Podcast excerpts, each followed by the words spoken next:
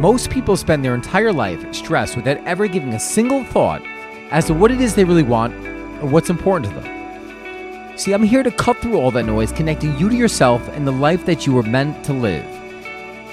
I used to slave away at a corporate job that I hated, but I broke through the social norms and pursued my passion. As a result, I own my own coffee company, I'm an espresso sommelier, and I get to travel the world.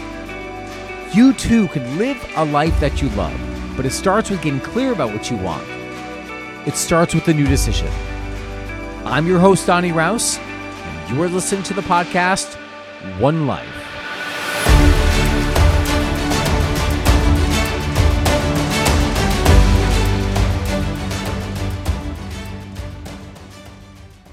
No noise.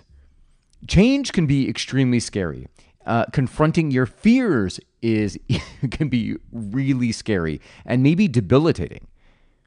But when you realize that it only takes a couple seconds of courage to conquer those fears, and then as a result of conquering those fears, that is how you grow and expand your boundary and whatever used to scare you before now becomes insignificant. So aside from just taking action and expanding that boundary, it also helps to have good people around you, people who remind you of who you are, what you're about. This goes to say that no man is an island. You need people in your life, right? You want to make a change. No person could do it alone. You need the people to around you to help inspire that vision, remind you of what it is, see the things inside you that you cannot see. And also just encourage you to maybe see things from a different light. So I'm leading into an experience. I was at Art Basel uh, last night, and I went to the Faena Hotel here in Miami Beach with my friend, and I wasn't even really planning on going out uh, this this evening. So I was like, all right, we went out, and I uh, we went out to dinner, and my friend's like, "What the hell are you wearing?" I, I literally because I was dealing with stuff in the apartment, I had like a, uh, I had a, a t-shirt, a black t-shirt, and like a bathing suit on. He's like, We're going to dinner. He's like, You cannot go out like that. So after dinner, a great Turkish meal we had, he brought me back to my apartment. So I ran up to the apartment and kind of changed out my um, changed out my shirt, and I had this just a, a polo shirt. I go back in the car. He's like, "What are you doing?" He's like, "You can't. We're going to. Everyone is dressed up to the nines in Miami Beach." He's like, "Go put a collared shirt on." He's like, "I know it's fine. I'm just I'm just commenting." And then I was like, "Nope, no, no, no. Turn around." So we go back to my apartment. I go back upstairs, throw on a black shirt, and now I'm looking spiff. We head over to the Faena Hotel, and we're we're just uh, sitting there, like just kind of browsing and just kind of observing the scene because it definitely was a scene in Miami.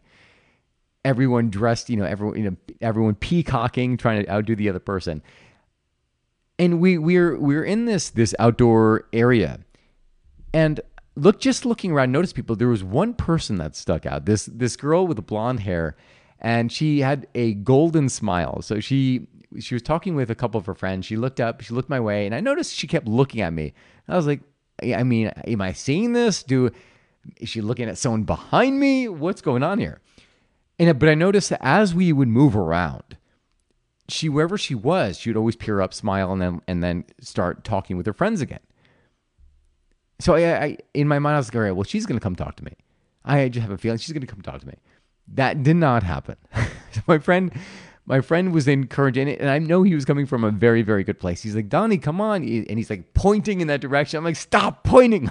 Don't draw, draw attention. And I was starting to get very, very anxious and very, you know, and he's like, just go. And he, as he was saying this, it just increased the volume of the noise in my mind, like the, the self criticism, the fears were like overwhelming.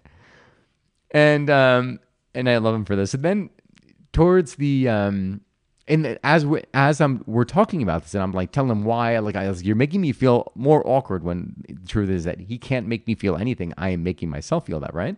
And it all came down from uh, fear of like worthiness of of approaching someone that I thought was very very attractive.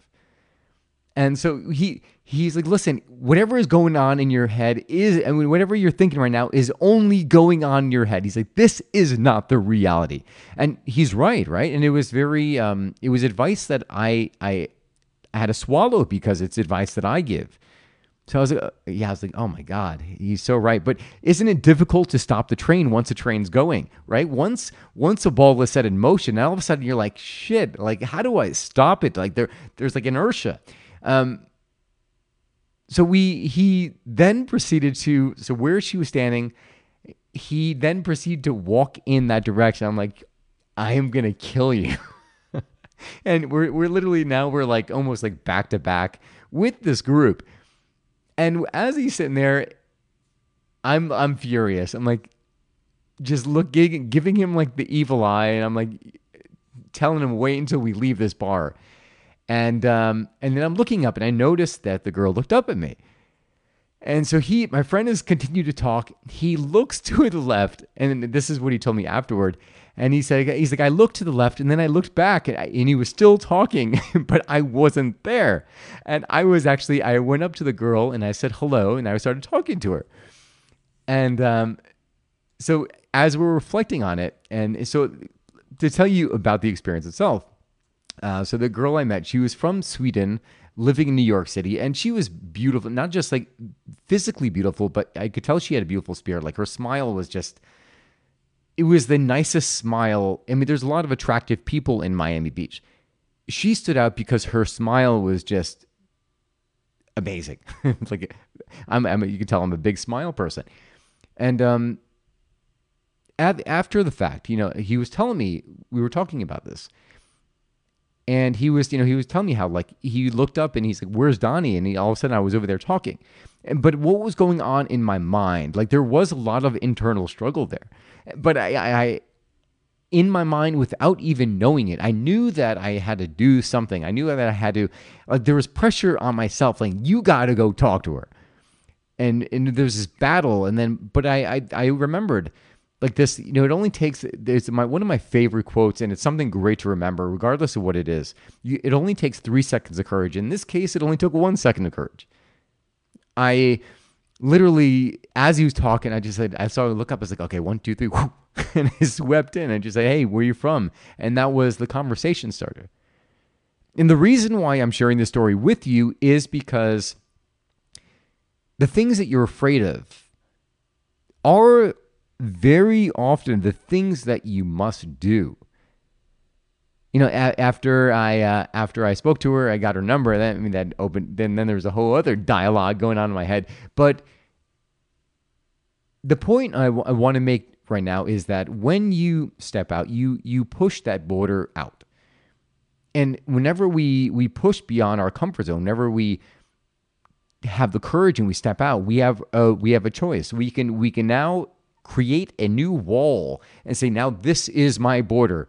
And then when you make that same decision again, you you take those bricks apart and you go out five feet, or you can retract, or you choose to you you go over, you make a courageous move, but then you jump back over the wall because you're too scared.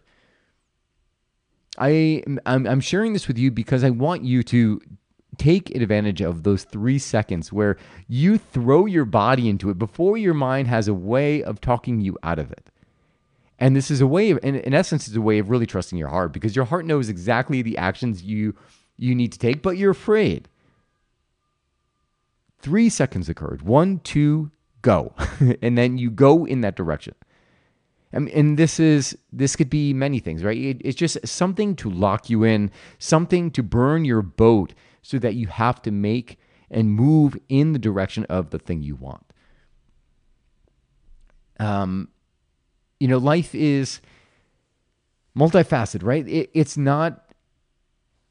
It's never a. Uh, it's never a, a finish. There's never a finish line here, and I think one of the comforts in in life is just knowing that because you realize that there's always another level. There's always going to be a fear, a comfort zone that you got to break through in order to get to that next spot.